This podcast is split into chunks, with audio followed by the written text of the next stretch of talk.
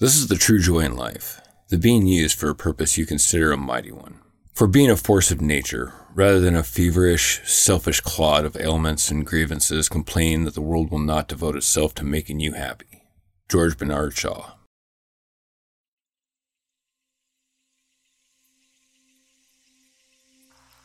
Now entering the Phantasmagoric Oddities Emporium. Please stand by for quantum phase inversion.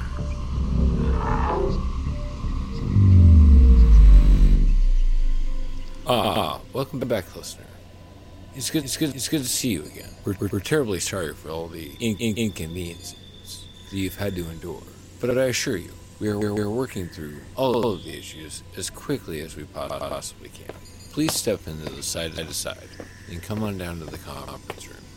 We're, we're currently having a board meeting. I, assure you that the side to sides are quite safe at this point. Point. Point. The core of the PO is currently running at, at, at 85% efficiency. While it may seem like a large margin of error, a lot of focus on the matter phase phase inverters to assure safety in transportation. I will see you in the, com- in the conference room. Initiating side to side transport. Origin, hub, destination, conference room. Yeah, we're still having problems getting the oxygen levels back down to normal. We're still sitting at about 30%. I wouldn't recommend coming in here. Well, I mean, you guys could come in here, but your bodies aren't really designed to metabolize oxygen at this level. Eventually, your lungs will start to break down. Now, why can you run around in there, Z, without a suit? I metabolize oxygen a lot different. I absorb it through my skin, hence not having a nose. But even then, I can actually get overtoxified. I do have a bantha tank I can retire to at night, and that resets me. If you guys did want to come in here, again, you can come in for a limited time. You can use the side to sides. However, I would recommend using a breathing apparatus to come in here. Just be on the safe side. Okay, yeah, that makes sense. All right, well, keep us updated, Z. Hey there, listener. Good to see you. We're still trying to get everything back in order since the computer shut down. Uh, we managed to get Eddie hooked back up to the system. He's still glitching out a little bit. No offense, Eddie. But I think we got things under control. Under, under control? Like the override that Director Folks in- initiated? Yeah, that was kind of weird. Now, here's the thing I don't understand about that. I mean, he's lost in the uncharted realms, but yet he can still trigger the computer? I mean, why doesn't he just try to find his way out using that? You know, Galen, that is a pretty good question. There's a lot of things about this place that just don't really make a whole lot of sense when you look back on them. I'm calm. Right? I'm calm. Right. I just want to make sure that just in case he doesn't make it out of here either, that his story's at least told. Hard to pinpoint a place to start, so figure the atomic age might be a good start. Oh shit! That's right. He was at Roswell. Okay, that's a good start. Poe, Director Override, Folks, Alpha, Beta, Ooh, Ah, one, two, three, four, Lambda, Lambda, Lambda, Omega Mu. Override accepted. Thank you, Director Folks. Yeah, and another thing I gotta say, it was kind of weird listening to that. I mean, I remember being there, but it just wasn't exactly the way I remembered it. I, I really don't remember so much music. Yeah, you know, I was thinking the same thing myself. I mean, I always kind of hear it in the background, but I've just never really paid any attention to it.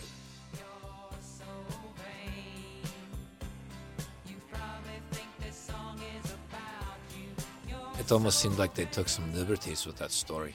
I mean, I remember some of the bits of that, but I don't think that's exactly how it went. Yeah, you know, there were some liberties, but let me tell you, I was there. And Hank was throwing those spoons like they were fucking throwing knives. He just ran into the hall right by himself. He rushed the lead set of car, grabbed him and turned him around, using him as a shield. What is that? Is that a wooden spoon? Holy shit! He's throwing those wooden spoons that he got like they're throwing knives. Alright, he just disarmed one. And I mean, like, he took his arm off. He's using it like a bat. Hank, why don't you just pick up a, one of the guns? Shoot him like a normal person. Wouldn't work. They're genetically coded. Oi, there's a freaking bloodbath in there. No. Hank, what are you doing? They're on our side. What do you mean they're on our side? Never seen nothing like it before or since. Yeah, and another thing. What was all that screeching about? What are you talking about? Like when you'd be punching it. All of a sudden you hear this real kind of sound. Yeah, that was Hank. He has a bad habit of leaving the emergency brake on. Really? That's what that was? Yeah. That's probably also why he hit that wall. Oh, yeah, that checks. Because once we broke atmosphere, they seemed to drive that thing just fine. So we're still at the question of, like, what happened with the Poe? Why did it crash? I really couldn't tell you. Yeah. What was that? What was what? That. That little thing between you and Pete. I heard it. I don't even know what you're talking about, Donald. Donnie, you're being paranoid. There was nothing there. The lady doth protest too much, methinks. Seriously, you're gonna be all quirky about it? I've known you guys long enough. What did you do? Now look, Donnie, you gotta understand. Fuck me. You too, Cecil? What the fuck is happening around here? Yeah, but you don't even know the store. No, I know you guys well enough. Fuck. What'd you do? We needed a primitive interface. Go on. Yes, do please, please go on. I'm curious myself. We tried hooking an Apple One up to the Poe. We'll see. That's quite interesting. Val, you're taking this way better than I had expected, Donnie. Yeah, I really kind of expected you to flip out. Oh, trust me, I'm definitely gonna flip out. Excuse me while I step out in the hall for just a moment. You right there. Right, you goddamn bloody stupid fucking cunts. What the fuck were you thinking? My god. Not using one goddamn fucking cell in their brain. We got more bloody fucking intelligence than this goddamn pencil.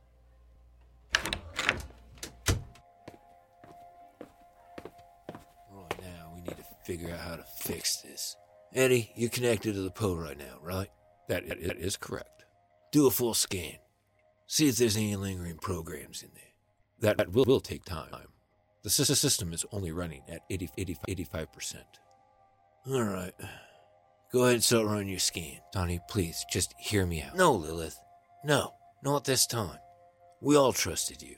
You had one thing you were not supposed to do. Okay, maybe not one thing, but I mean, that was like a big one. And you, Pete, how did you go along with this? She made a valid argument and she said that she would take the rap on it. Oh, right. Okay, yeah, that makes everything all right. She says, Oh, don't worry about it. I got this, Pete. If anybody's gonna get blamed for it, it'll be me.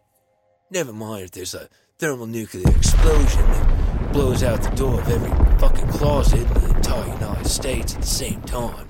There's no evidence that that would actually happen. Well, you know, actually, uh, with the way that the back ribs work, it's something we kind of kicked around in the in the office. It's it's a possibility. We're taking every precaution that we can. Every precaution. Yeah, didn't the Poe just shut the fuck down? And they thought they took every precaution with the Castle Bravo test. They thought they were only going to get five megatons out of it. They got almost 16. The best laid plans of mice and men. Yeah, in case you don't know, listener, the Castle Bravo test was the first thermonuclear bomb that the United States ever tested. March 1st, 1954. The United States prepares to test their first thermonuclear device, guaranteed to usher in a new era of peace, protecting the American way of life from the red commie bastards. Standing with me here now is some scientist dude.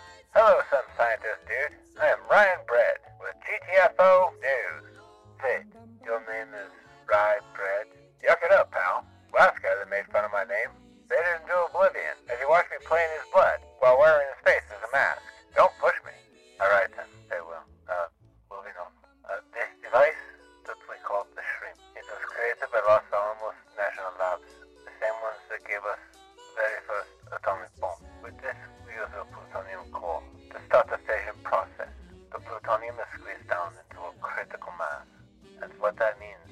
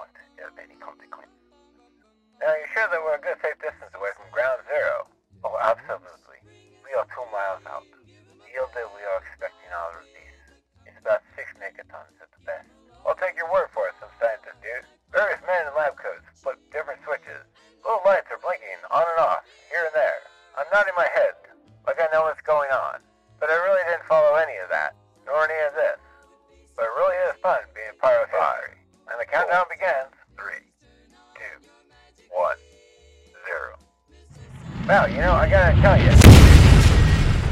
They detonated out at Bikini Atoll. While they contemplated it was only going to have about 5 to 6 megaton yield, but they made a fatal mistake. It actually turned out to be 15, almost 16 megatons. But in the microseconds that fusion is taking place, that lithium actually broke down into lithium 6 and was able to begin a fusion process as well. The resulting crater was a mile wide, 250 feet deep, completely disintegrated the, the coral reef that it was sitting. Another problem they ran into, aside from the fact that the bomb was three times stronger than they anticipated, the wind was blowing in the wrong direction. The United States government, they knew it. And unfortunately, a lot of the fallout, that irradiated reef, started falling on unknowing island inhabitants. As well as a very unlucky boat named the Five Lucky Dragon, a Japanese fishing trawler that happened to slide underneath the radar. Nobody knew it was out there. At first, they saw a little flash, then they heard a boom, and about 20 minutes later, they started having all this gray dust kind of fall on. They thought it was like snow or something.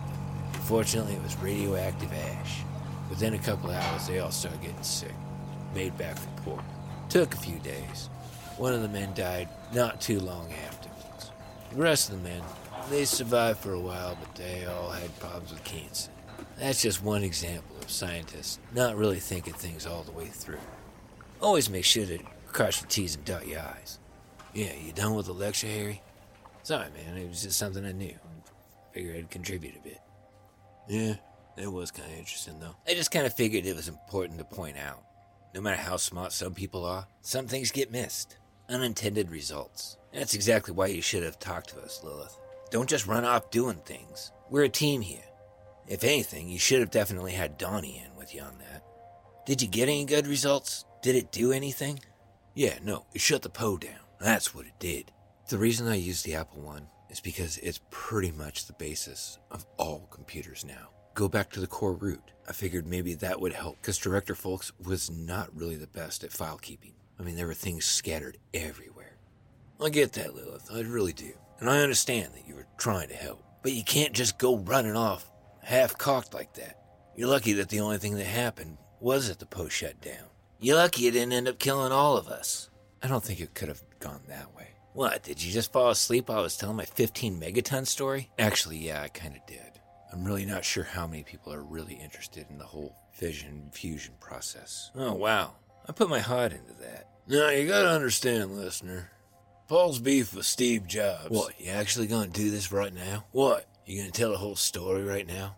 You trying to divert the whole conversation? No, not at all. I'm trying to give the listener a little bit of context. I mean, you can't just go around saying you hate somebody and not at least give them a reason why. Well, here's the thing. I don't think Paul actually really hated Steve Jobs. He was just really mad at him. I mean, he did waste a whole lot of time in college on that. But to be fair, if you want to talk about destiny or anything like that, maybe it was meant to be. Really, you're gonna be trying to talk about destiny? I'm a strong no fate but what we make kind of guy. so anyway, really, you're still gonna go on with the story? Come on, Donnie.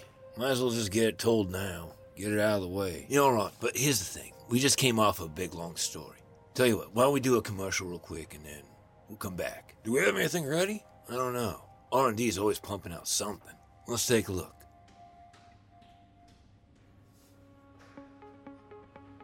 Here at Poe Industries, we're the leaders in innovative robotic technology. Introducing the Salta, a bipedal robot to mimic human motions. Its built in LiDAR and stereo sensors enable it real time situational awareness. While programmed, the Salta can navigate mild complicated courses, such as going upstairs, jogging through tires, running over unstable ground, lifting weights, and even backflips. Being at a typical bipedal design, with near accurate human motion, not only can this machine perform tasks around the office or the home, You can even have it customized to your specific size, so that it may test out clothes for you. Do you want to know just how good that suit's going to look on you when you're walking down that lobby to speak to a congressman about your next weapons contract? Put it on the Salta. This way you'll know just whether or not you should button that third button on that jacket. If surveillance is your forte, try our new Sand Cricket. This innovative design uses CO2 compressed air to launch it as high as the roof of a second story building. Internal gyroscopic balancers enable smooth, steady flight when launched through the air. This allows the onboard cameras to take real time pictures as it is moving up through the air. It's low and compact, measuring in at about 18 inches by 18 inches. This machine is easy for transport, and the onboard targeting computer enables for accurate propulsion, such as jumping through a second story window. Definitely far cheaper to have one of these things get shot up looking into a room than, say, your average American soldier, at least so far. Wait, isn't that the sand flea from Boston Dynamics? I'm pretty sure they developed that for surveillance in Afghanistan. What? No, that's that's something totally else. That's that's not this thing. But if speed is your thing, try the new Poe Leopard. Taking the designs from nature perfectly choreographing them onto robotic frames, we've managed to achieve speeds of up to 28.5 miles per hour. This machine is sleek and agile, and with its onboard AI capabilities, can maneuver and jump over obstacles at lightning speed. Why might you ask that we do this? Why not? What's the worst that could happen? Wait a minute now. I know for a fact that Boston Dynamics created a thing that was called the Cheetah that sounds just like this. Are you saying we're stealing technology? Of course not. We're not Thomas Edison or Steve Jobs or Bill Gates or Elon Musk. And the Salta, I'm telling you, that's not very creative. It, you, that's just Atlas backwards. Another Boston Dynamics robot. No, this is a completely unique robot. We've completely built it ourselves with our own technology. I don't know. Let's pull up the facts. Now it says here. Poe Industries, revolutionizing tomorrow today. Poe Industries. We absolutely did not steal any technology. We just kind of you know, copied it a little bit and then twisted it a little bit and then changed the name a little bit. It, uh, Poe Industries, a subsidiary of Poe Industries, and also that wasn't a tranquilizer dart that knocked out that questioning scientist. Trust us, it'll be fine. And now, back to the show. Huh, can't see how that could go wrong. Anyway, back to the story. Do it. Now, it's February 24th, 1955, that Steve Jobs was born. Now, his birth parents, they were too young to raise Steve, so they gave him up for adoption, and he was adopted by Paul and Clara Jobs. In 1961, they moved to a small town called Mountain View, just south of Palo Alto. Really, you're gonna go that far back? Well, I think it's good to give context, you know? I mean, kid's dad built him a workbench in the shop, passed on machining to him. Steve Jobs did happen to be in the right area at the right time. That was the birthplace of Silicon Valley, really. Yeah, I'm sorry about this, listener.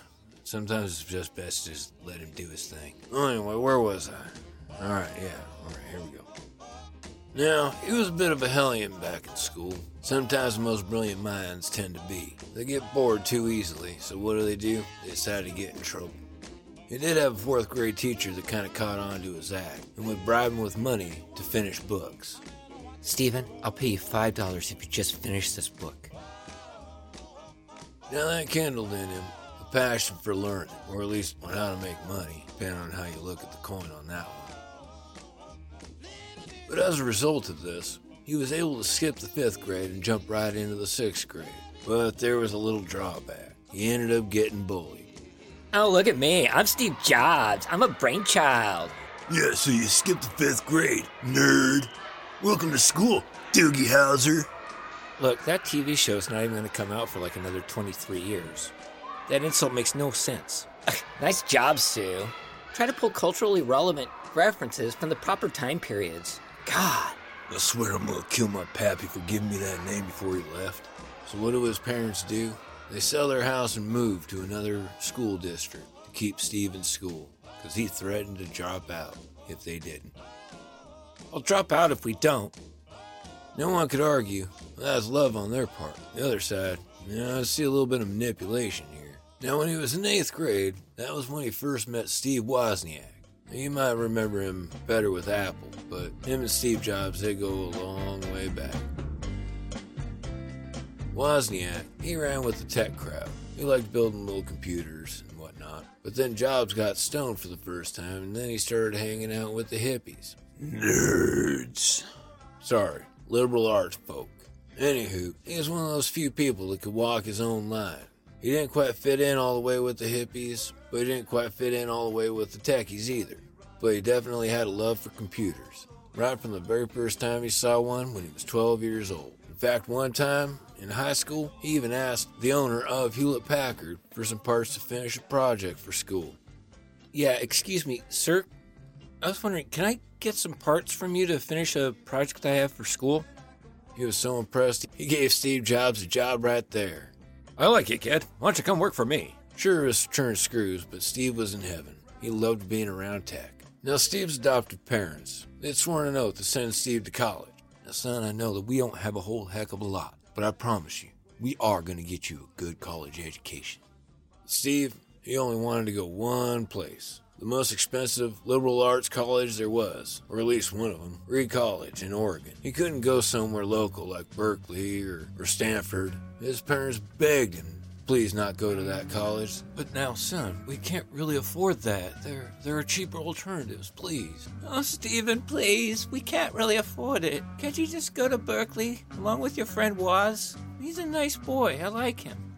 They couldn't really afford it, but he said it was there or nowhere else. No, Mom and Dad, God, I have to follow my own way. I, all those guys know what they want to do. I don't know what I want to do, man. It's either there or nowhere else. So they relented. And yeah, he lasted for a couple of semesters. He'd eat with the Hare Krishnas like once a week. He'd recycle bottles and cans to pay for food. He'd sleep on the floor of friends' houses. But ultimately, he bailed. But that's not to say that it was a total waste. Because there was one thing that really came away with that. While going to Reed, he did take a calligraphy class. That gave him a love for typography, for spacing, the elegance of how letters should look. Now, here's the thing about Steve Jobs. He was an artist. He did love to see flow. He did love to see something look beautiful. Now, he did travel to India for a tick. Stayed there for about seven months, exploring his spirituality. And he was supposed to have come back with a more enlightened mind. He'd say that the Indian people are much more evolved. They rely more on their intuition rather than intellect. So he tried to live through a Zen lifestyle while living in a shed that he converted in the back of his mom and dad's house, lit with a candle and a, and a little cot. Which goes to show you, no matter how low you might feel like you are, you can still keep climbing. Now, right after this trip, he was working for Atari, and Atari approached him, probably with a few other engineers, with a task to reduce the chipset on a brand new game called Breakout. Now, Jobs, he wasn't really that much of an engineer when it came to figuring out circuit boards, but he had a good friend named Steve Wozniak. Now, Steve, he was able to reduce the chipset from 96 to 4 to 6, and the design was so compact it couldn't actually be mass produced. And as a reward, Atari paid Jobs $100 per chip that was removed. So now, if you're keeping score, that's $5,000. So, Steve Jobs, what does he do? He tells Woz, hey, we got $700 for that. I'll split it in half with you. And Woz got $350. Now, this wasn't the first time Jobs was able to make money off of Wozniak. When they were younger, Woz had created this little blue box that could emit these tones that would allow them to get long distance phone calls. We're living out beachside.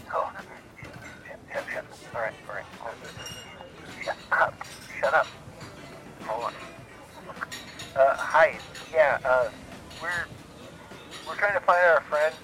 We, have a uh, we have a bachelor party. Um, his name's Mike. Um, it, it's Mike Hunt. Can, can you holler for him, please? Yeah, uh, hey guys, you already tried that a couple of times. You know, frankly, I'm getting a little tired of it. I'm gonna find you. I have a special set of skills. As you fade into oblivion, last thing you're gonna see is me playing in your blood while I wear your face as a mask. Um, sorry, wrong number. So they were able to make all these long distance phone calls for free. Jobs had the idea that they could sell it to folks. And the only reason they even stopped was because the cops were starting to get close. But they did end up making $6,000 on it. And incidentally, the reason that Jobs was able to get the job at Atari was because Wozniak had made his own little circuit board for the game Pong. Jobs went and took that motherboard to Atari, showed it off to the bigwigs, and they thought he built it, so they gave him a job. This is stellar work, young man. Normally, I wouldn't hire somebody of your caliber. You look very disheveled, you're greasy, and you have a bit of a bad attitude. However, this work is very good. Welcome aboard. Now, it wasn't until years later that was found out that Steve was paid that $5,000 for that chipset that he did. That definitely made him cry. That was his friend. They grew up together. Now, two Steves, they attended a computer hobbyist group called Homebrew or something. I don't remember. Nerds! And that's where Wozniak saw his first Altair computer. It inspired him to make his own. Now, he wasn't looking to change the world. He just wanted to show off what he could do with as little resources as he had. He showed this off to Steve. Jobs, that is. Boy, it's a little confusing having two Steves in this. Hey, Steve, how's it going, man? Well, Steve, let me tell you. So anyway, Wozniak, now he goes and shows us the Jobs. Jobs looks at this and he's like, oh yeah, we could definitely sell this. Oh, yeah, we could definitely sell this. And you know what, Woz? I have the perfect name for it. I got the idea from living up in an orchard up in Oregon. We'll call it the Apple. Alright. So Jobs, he had a connection at this place called the Byte Store. You know, B Y T E is in computer byte. Now he had a contract with the owner, Paul Terrell, to make 50 computers, fully assembled. And Paul, he'd pay the boys $500 apiece for them. When Jobs completed the job, the owner was quite surprised. He had asked for fully assembled computers, and in fact, all he ended up getting were the motherboards. That's just bad business, boys. But being the wheeler and dealer that he was, Jobs still got paid for it, in full. Now, with this new idea in hand, he and Wozniak set out to start building the Apple II. Now, people were hesitant to loan them money, especially Jobs. Most people just thought he was like this greasy hippie guy who just had kind of a bad attitude. But on top of that, the idea of a computer for everyday people was just beyond the understanding of a lot of lenders. Yeah, see, the idea is that what we want to do is we want to provide a computer that can be in every household. Just imagine it. Everybody could do all their business at home. Yeah, I really don't see that being a real thing. Nobody's gonna want to spend that kind of money. Besides, it's gonna be like that exercise bike I bought last year, just collecting dust. It's possible there'll eventually be porn on it. Well, since you put it that way, sign right here. But they did anyway, through a fellow named Mike Markkula. Now, he became the third employee of Apple at the time, with a substantial investment. You know, also at this time, his on again, off again girlfriend, Chrisann Brennan, had returned from her own trip to India, and they rekindled their relationship. Really? You're gonna go through the whole history of Steve Jobs? I thought we were gonna go on why Paul doesn't want his shit in here. I'm getting to it. You know, it's it's it's not just the story. You know, it's kind of the journey. You got to go through the whole thing, get the full context. Yeah, no, I'll get that. But here's the thing: the director, he didn't know shit about Steve Jobs. He started on like the Mac 2, the second generation of Macs, after he left Apple, and then came back. So I don't see how much of this is actually relevant. That commercial where they were like, Macs never crash? Paul proved that wrong on multiple occasions. And that's where he learned the acronym SOS. Save often, stupid. Yeah, right. Okay, how much further you gotta go? I don't know, it's just a little bit further. I mean, I'm figuring we're probably about what, 77 right now? Oh my god. Yeah, I mean, 2010 will get here pretty quick. Just hold on, I'll, I'll try to paraphrase. Alright, now where was I? Oh, yeah, 1977. So in 77, Concorde took its first supersonic flight. David Vetter of Houston, Texas, better known as the boy in the bubble, was able to walk outside of his bubble in a NASA developed suit. The germ free suit was called the Mobile Isolator System. It was developed by both NASA and Children's Hospital. That little fella, he was born with severe combined immune deficiencies. This allowed the boy to be able to walk outside until he passed away at the age of 12. It was also the year that we lost Elvis Presley. Hail to the king, baby. Well, I think you're getting off topic. We were talking about Steve Jobs. Yeah, I'm getting there. I'm getting there. Just hold on. I got one more thing.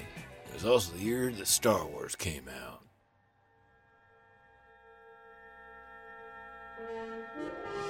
I picked the wrong file. Hold on. Here. Here we go. All right. No, scroll down. Scroll down. You're scrolling up. No, here we go. Here.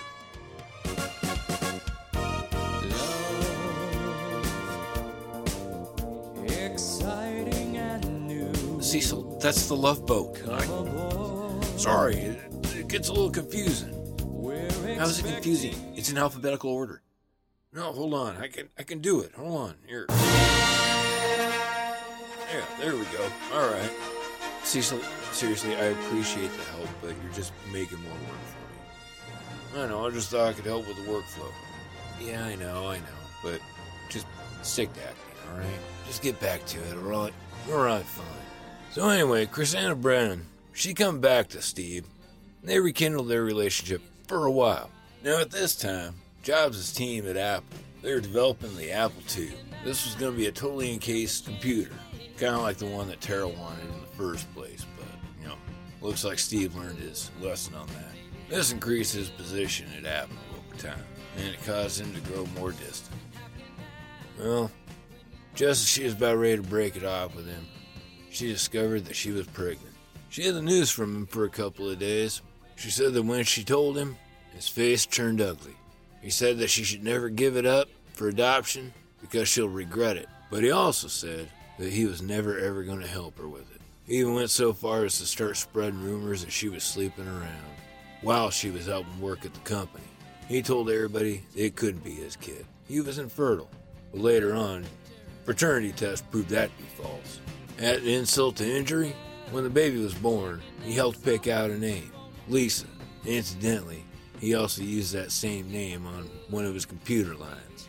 Chrisanna was not happy about that. She said he never even talked to her about it. Well, unfortunately, that Lisa line, it didn't really land too well with the public. This sucks! Sales were terrible, so they shot for an Apple III. Now, Steve wanted this one to be nice and quiet, so he didn't want any fans. He wanted it specially designed so that the circuits would dissipate the heat themselves. Just imagine it a completely quiet machine. You won't even know it's on. Well, that didn't work out so well. It got to a point that a lot of circuit boards would heat up and then start separating. A common remedy for that, when people would call into Apple for customer support, would be to pick up the unit six inches off the table and then drop it. That would actually reset everything back to where it needed to be. I believe that's called percussive maintenance. PC load letter? What the fuck does that mean? Well, damage was done. Apple's reputation was on the line now. IBM had come into the market in 1981.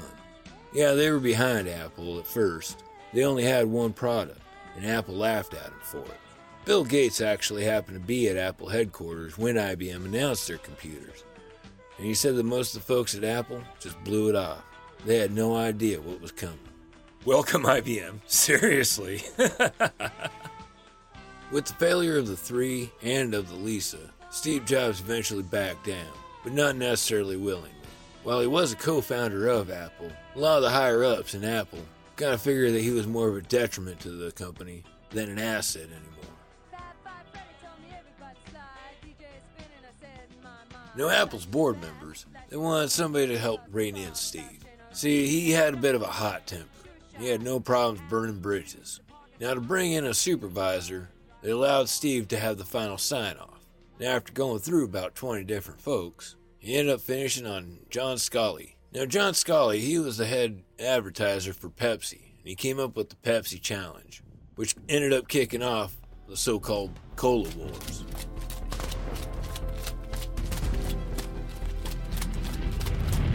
You're in the Cola Wars level. The two largest factions here are Pepsi Coalition and the Coca Cola Alliance. I'm aligned with a smaller faction, the Royal Mounted Cola. On this level, they seem to be the most accepting of all the colas. Don't mind their beady eyes, their flappy heads, and their hockey sticks. They use those things with the deadly precision of a samurai warrior. Incoming!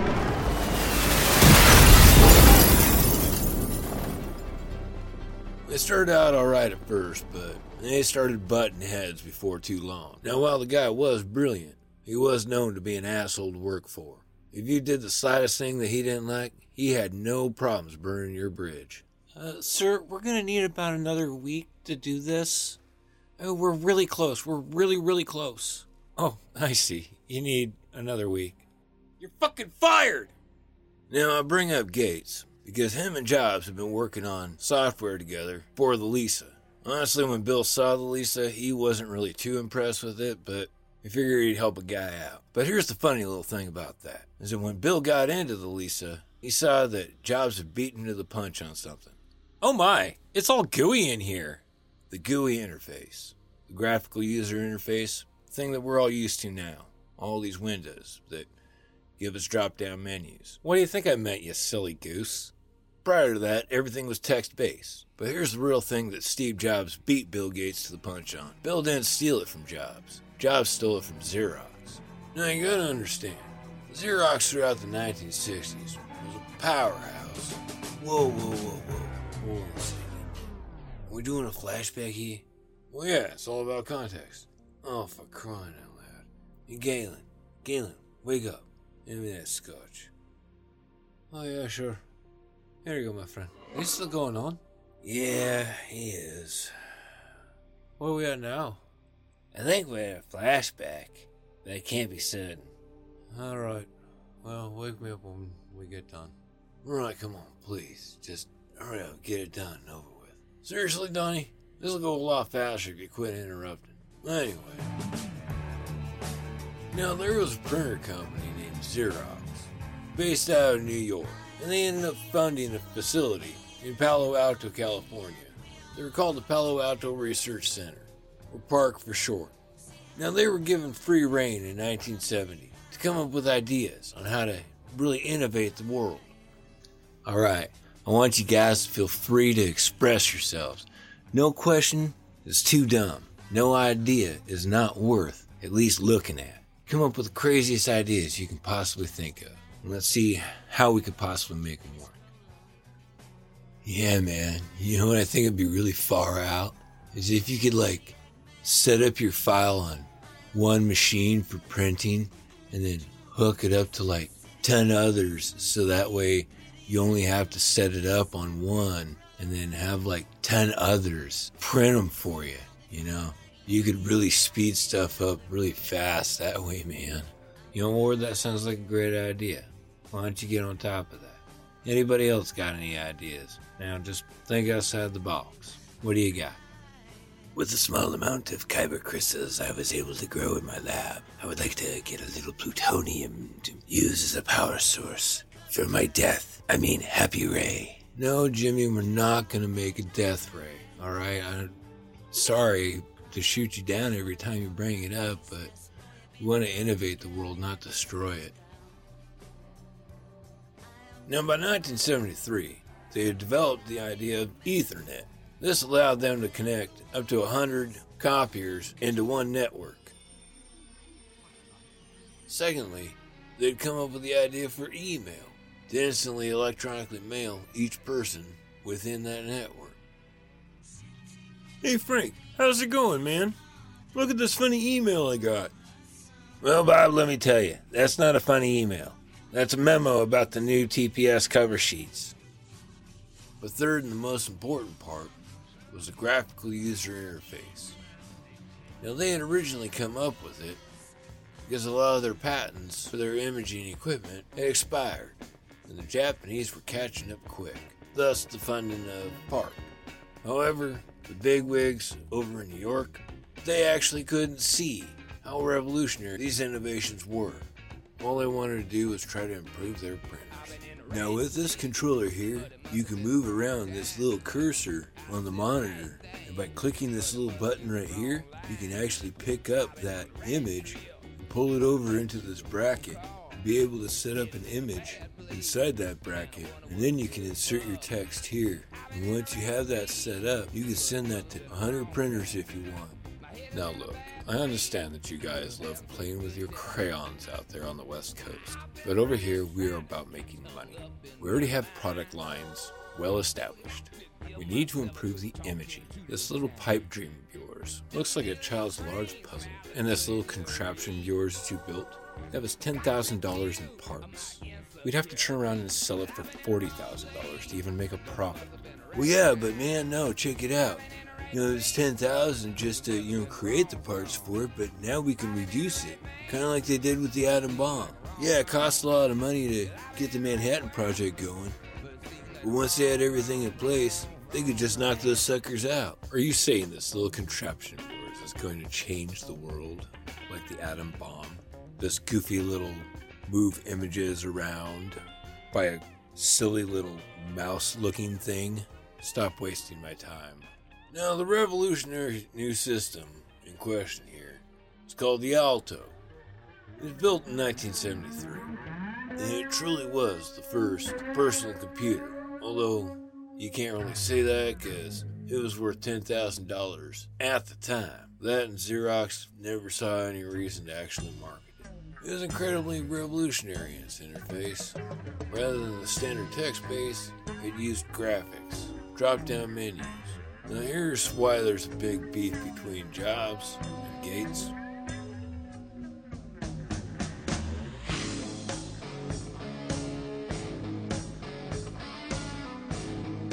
It all boiled down to that graphical user interface. Now, contrary to popular belief, Jobs didn't actually bully his way into there to see their software. Three or four of his own employees kept telling him he needed to go over there and take a look at that machine. At this time, he was focused on the Apple II and trying to produce the Lisa line. When he finally did go over there, he was really blown away at the user interface. Oh, wow. Oh, wow. Oh, wow. He said that it definitely was clunky, but they were definitely onto something. PARC actually invited people to come see their stuff. Over 2,000 people had actually seen those. But 1975, they had built 2,000 of them, and in their display, they had 100 of them networked together.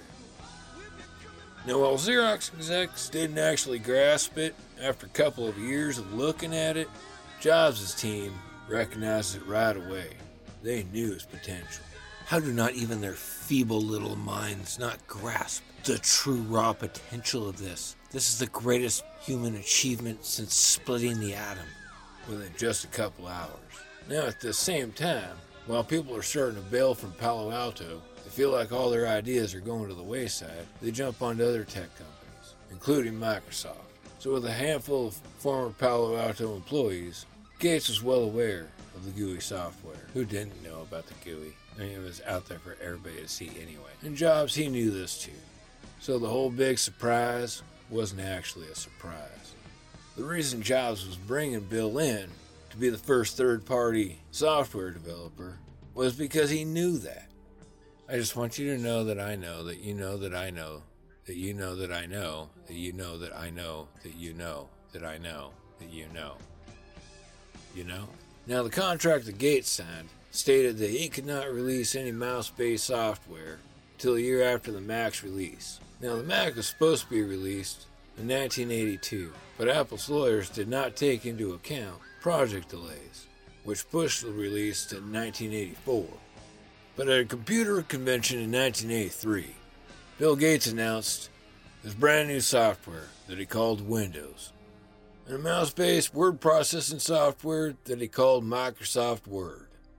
Now, of course, this really pissed Jobs off, and he even tried suing Gates, but the courts did find in Gates' favor. It's always in the fine print.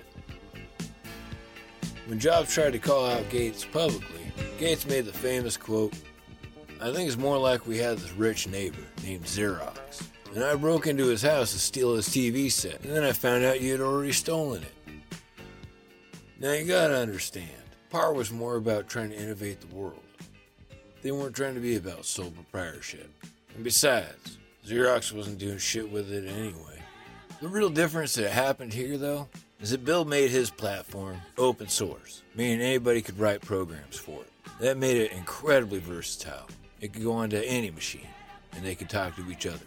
Jobs, he wanted sole control. He wanted all the programming to be in house. He wanted all the building to be in house. He didn't want people to be able to change anything about it. He wanted it to go out the way that he wanted it. As a matter of fact, he even needed a special screwdriver to open up the sucker. Now, in 1984, Apple released the Mac. While often credited as Steve's brainchild, it was actually designed by a fellow named Raskin, who wanted to make a cheap small computer that everybody could have. But a year before shipping, Raskin resigned, while Jobs and his team revamped the Mac into what we know now. While Jobs wanted to originally sell the Mac for a little cheaper than it was, Sculley insisted that the price needs to go up, and that's when the real war happened. Jobs wanted to release the Mac for $2,000. Sculley wanted to release it for 2,500. This actually kind of hurt the sales. Rather than trying to bring down the price on the Mac, Sculley insisted on keeping the price where it was and try to focus resources onto the Apple II, an already established platform. At every turn, Jobs was having doors slammed in his face. He no longer had control. With that, he resigned, and he started Next Computer in 1986.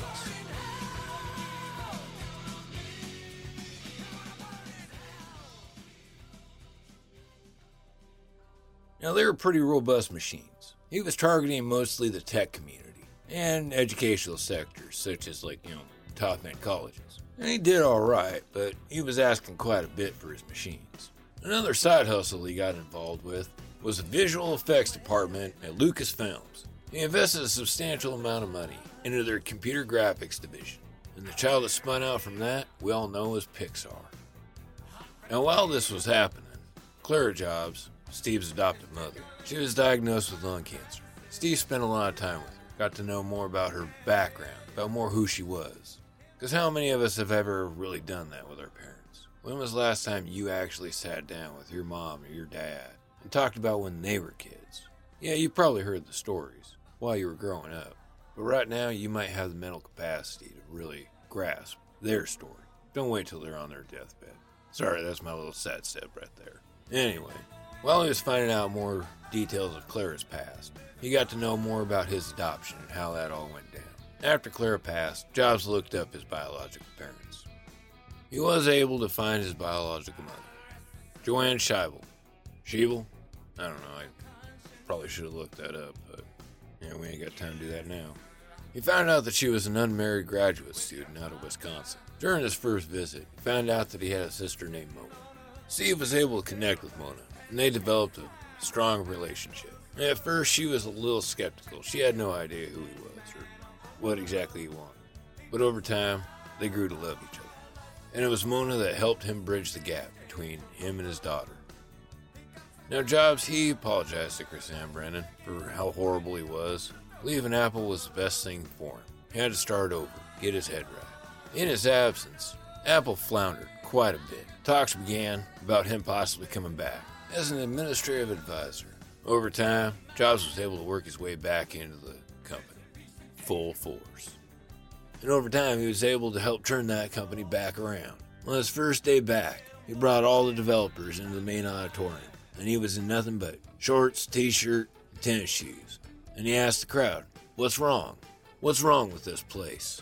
Well, a bunch of people murmured for a while. He finished up with, It's because the product sucks. There's no sex in it anymore.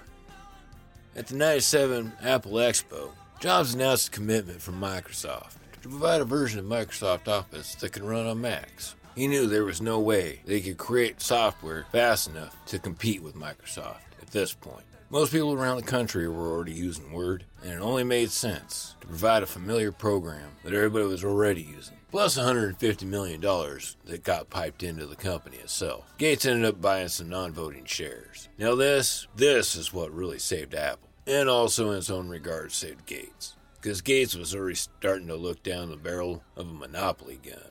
But that's a whole story for another time. But even with this commitment, when a picture of Gates was shown up on the big screen, people booed him. Now, it's not for me to say neither here nor there that Gates is a good guy. I mean, he definitely has his skeletons for sure. But for crying out loud, dude's trying to help save your company, even if he is trying to keep the heat off his own back, too.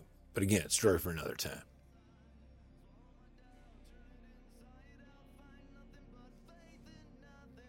Ah. Are you done yet? Just about. About ready to unveil the Mac. And then I was going to talk about Flash and how it didn't work on iPhones and stuff. Well, didn't you just now? No, that's more like kind of like a teaser, really. Think about it. You gotta have the whole story. Oh, man. Yeah, when I came into work today, this was the last thing I expected. Even less expected than the apple being hooked up to the Poe? No, that was definitely far more unexpected. Cecil, we're gonna need to talk about you and how long your stories are. You know, I'll be perfectly honest with you, Donnie. When I started this, this was the last thing I expected. I really kind of thought this was gonna be a short story. Crushed one man's dreams of working in the web and stuff, but uh, no, this this definitely turned out to be way more than I expected. All right, then, just come on, hurry it up. I don't know. I kind of find it interesting. It's probably because it's taking the heat off of you right now, Pete. That's not true, actually. I'm finding strange parallels. No, don't even begin to say that the director's anything like Jobs. They need to have something absolutely perfect. Definitely sounds very similar. Now, with the release of the Mac, you had an all in one machine, and it was beautiful. It had that translucent cover over the back of it, and all you needed was to pull out the thing and plug it in, and boom, you're off and going. And it was really great for working on graphic design and whatnot. When the director went back to school, that was what he learned on. He played around a bit with some PCs, because he knew some guys, and he was shown how to build things, but other than gaming, he didn't really know what to do with them. One day, he just kind of walked into a Mac lab, and a fella showed him how to make a poster. Right then and there, he fell in love with the Mac, and he fell in love with Photoshop. Now, there was this program that was really cool, it was called Flash.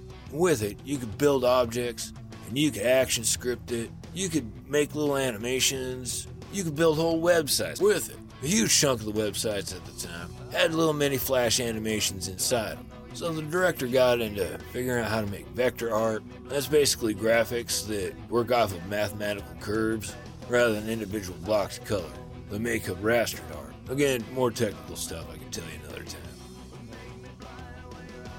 Right as the director was getting ready to graduate, the iPhone came out. Now, there was a lot of hope for the iPhone. Even the director was excited to try to get one. But he couldn't afford it at the time. I mean, he was a student living out of his car. Well, I wasn't living out of his car at that time. He was still a student. He was poor shit. But anyway, along with the iPhone came some real bad news. Turned out that the iPhone browser was not going to support Flash plugins. This meant a good chunk of websites were no longer working anymore. People that spent all their time focused on Flash now were out of jobs. Not necessarily completely out of jobs, but when a huge chunk of the market drops what you're doing, nobody's going to want your stuff. His argument was that Flash was open source, so anybody could hack through it, when in fact it was actually the opposite. It was actually a closed source. Once you had the player built, there's no getting in it. Trust me on that. And the ironic thing is, is that Jobs was all about closed source. That's why almost nothing that wasn't built by Apple was supported on Apple platforms. He wanted exclusive rights, which is also why you can't actually upgrade a Mac once you get it. You create a product that only you can fix. Now, the director's real beef. Oh, thank God we're finally here. You want me to finish or not? yeah, yeah. Well, yeah, yeah, definitely finish. All right. So the director's real beef with Steve Jobs was the fact that he had switched his major from, from anthropology over to multimedia design. And he did have a couple of jobs lined up, but his area of focus was on Flash. He was stretched thin as it was. Going back and learning a whole new program language was just something he couldn't afford to do at the time. But I suppose that if he was really that passionate about doing web stuff, he would have found a way. The director's real beef is that this guy wiped out not just his college education, but so many others. The director, he put all of his eggs in that one basket. But you know what? He's still alive. Not like it killed him. And who knows what he would have been doing.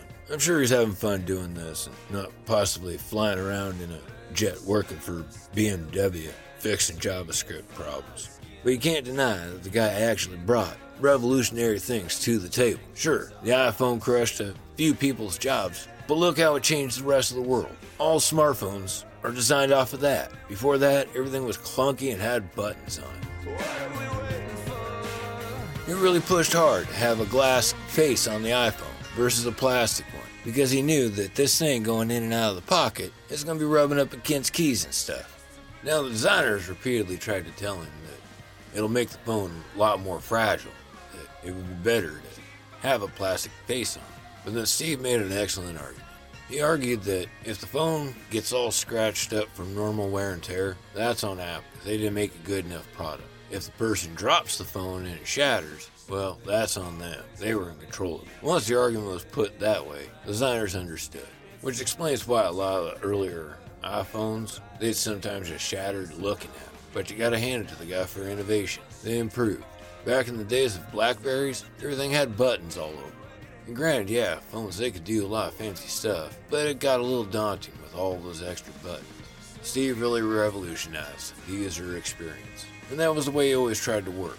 He literally had the user in mind, at least for their their experience, for how they consume the machine. Cloud technology, that's one of his brainchilds. The first rollout didn't work so good, but the iCloud, I believe that's what it's called, was an astounding success. It enabled you to quickly move your files from your desktop to your iPhone or over to your iPad, which was released in 2009. Two years later, Steve Jobs will pass away. In 2003, he was diagnosed with a pancreatic neuroendocrine tumor. At first, he tried to fight it off with holistic medicine. Now, while most pancreatic cancers are, are non operable, this one just so happened to be operable. His doctors continuously encouraged him to get the operation. Steve, he just didn't want people cutting into him. Steve Jobs passed away in his home in 2011, surrounded by his wife, his kids, and his sister. His last words were, Oh, wow. Oh, wow. Oh, wow. Right now, are you done? Hold your horses. Almost. Gotta wrap it up. Now, here's the thing if you don't look at Steve Jobs in the personal level, the man was a revolutionary. He knew how to get things done, and he had a vision. Granted, it didn't work all the time, but he drove hard on things, and he made things happen. We wouldn't have the smartphones that we got today if he hadn't pushed that through. Change is hard. There'll be casualties, one way or another. That's just the price of progress. When the sewing machine was invented, lots of tailors were appalled. They were taken out of a lot of their jobs. But here's the thing. But now people can get clothes more than once a year. Yeah, sometimes innovation does cause casualties. But if it don't kill you, you can always adapt or hold a pointless grudge. Well, to be fair, it's not an entirely a pointless grudge. The director's still a fan of being able to build his own machines and being able to upgrade them whenever he likes. We won't go into the difference of price and performance, but there is a fluid functionality to having Apple products. Can't deny that. Really depends on what your lifestyle is. God damn, that was a lot of information there, Cecil. Yeah, I know. I really did not expect to be doing that much on this one. That was supposed to be a short one. But you did take on Steve Jobs. I mean, he's a pretty robust person. You should have thought of that. Yeah, I know, I know, but Jiminy Christmas, I really, I really thought that was gonna be shorter. Yeah, well, in the future, let's maybe not tackle something so robust, at least with limited time that we have available. Yeah, you know, I went through a bit of writer's block just before doing this one. I thought it'd be quick and easy, but you know, by now I should know that that's never the case. Yeah, again, listener, I'm really sorry about that. I promise you, it ain't gonna be like this in the future. At least I don't think so. Alright, we've been here way too long. So tell you what, we'll deal with the rest of the Poe crashing next time. Yeah, so again, listener, thank you for checking out this weird little experiment of ours. If you don't hate this too much, share it with your friends. Until we see you again, make sure to check out Scatcast and David Mingus's Macabre Emporium. And check out Joe and Brian over at Can You Don't. And also don't forget that Logan and Kate Keith have the Broken Youth Club. They tackle some seriously heavy subjects once in a while. Definitely check them out. Alright, so anyway, done rambling. I'm tired. I need a nap. Until next time, peace, love, and food stamps. Take care. Now exiting the Phantasmagoric Oddities Emporium. Have a nice day.